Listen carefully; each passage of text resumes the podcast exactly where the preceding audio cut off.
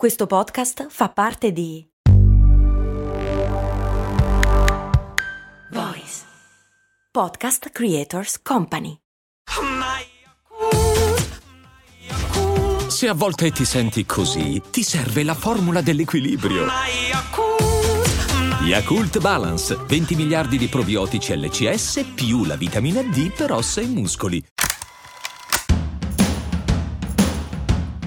Bentornati amici avventurieri di Brandy, io sono Max Corona e oggi nel nostro giorno della settimana dedicato alla sostenibilità mi vedo costretto a fare un po' l'antipatico. Recentemente il brand Patagonia ha invaso le news con una notizia che abbiamo trattato anche noi qui sul nostro appuntamento mattutino.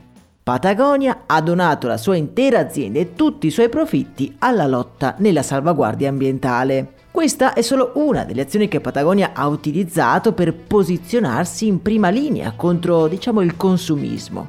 Una delle più eclatanti è stata la campagna Don't Buy This Jacket, in cui durante il Black Friday di qualche anno fa il brand invitava tutti a non comprare nuovi prodotti. E sapete qual è stato il risultato di quella campagna? Le vendite di Patagonia sono salite del 30%. Vedendo questi dati il dubbio ci viene. Ma non è che Patagonia lo fa apposta? Non è che è un malvagio capitalista mascherato da un buon attivista?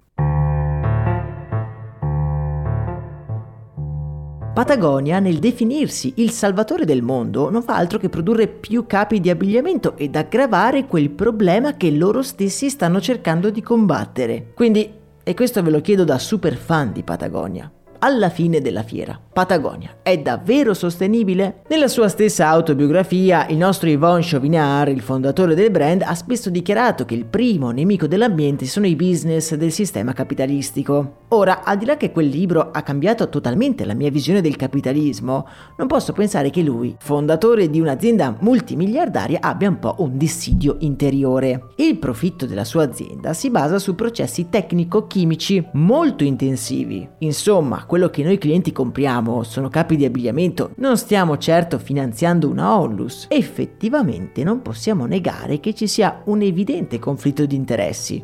Non è che alla fine Patagonia combatte dei problemi che lei stessa crea? Che comunque detto tra noi sarebbe comunque meglio rispetto a tutte quelle altre aziende, però che non avrebbe tutto questo impatto.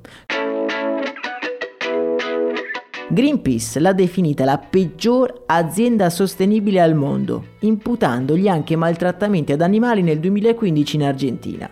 Senza contare che Patagonia ha una lunga e duratura storia come fornitore ufficiale non degli attivisti ambientali, ma dell'esercito degli Stati Uniti, non proprio i paladini della natura. Parlando nello specifico, tutta la filiera di Patagonia si basa su combustibili fossili. I pile che ci piacciono tanto? Petrolio. Le spedizioni basate sul petrolio. Va da sé che il brand non può essere sostenibile.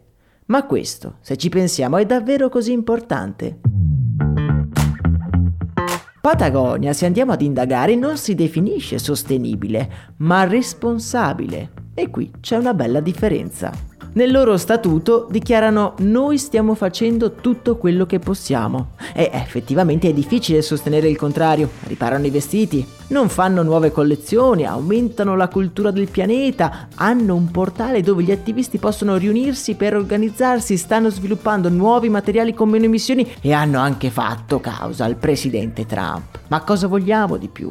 Malgrado tutto, malgrado il fatto che il profitto adesso è interamente devoluto a cause ambientali, con l'aumento della domanda aumenterà sempre anche il loro impatto e c'è chi dice che l'unico modo per eliminare il proprio impatto Patagonia dovrebbe semplicemente non esistere.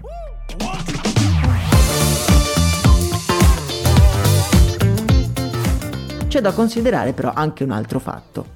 Patagonia è uno dei leader nel proprio settore e quello che fa o non fa non passa di certo inosservato. Il suo esempio cambia come le persone si relazionano agli oggetti. Il fatto di incentivare la riparazione non vale solo per i vestiti di Patagonia, vale per tutti.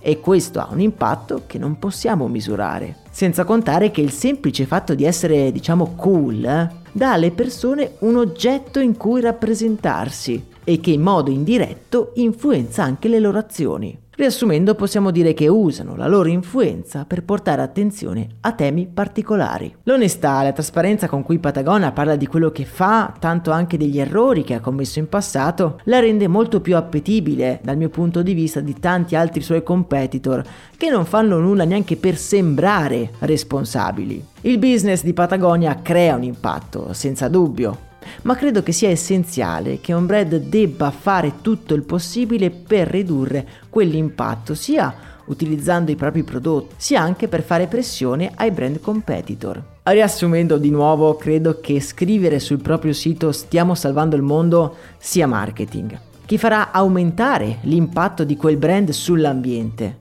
ma è anche il loro modo per aumentare la loro rilevanza. In fondo Patagonia è un'azienda e essendo un'azienda fa quello che può per cambiare un pochino il mondo. Voi che cosa ne pensate alla luce di quello che abbiamo visto oggi assieme? Considerereste ancora Patagonia un brand tra virgolette sostenibile? Parliamone come sempre nel canale Telegram. Vi lascio anche in descrizione la puntata di storie di brand relativa a Patagonia se la foste persa. Intanto io vi auguro una serena giornata, un saluto e un abbraccio da Max Corona.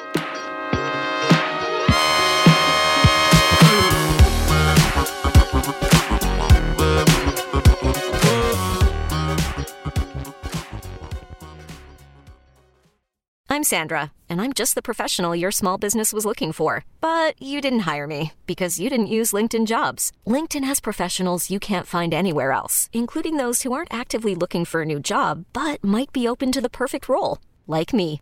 In a given month, over 70% of LinkedIn users don't visit other leading job sites. So if you're not looking on LinkedIn, you'll miss out on great candidates like Sandra. Start hiring professionals like a professional. Post your free job on linkedin.com/achieve today.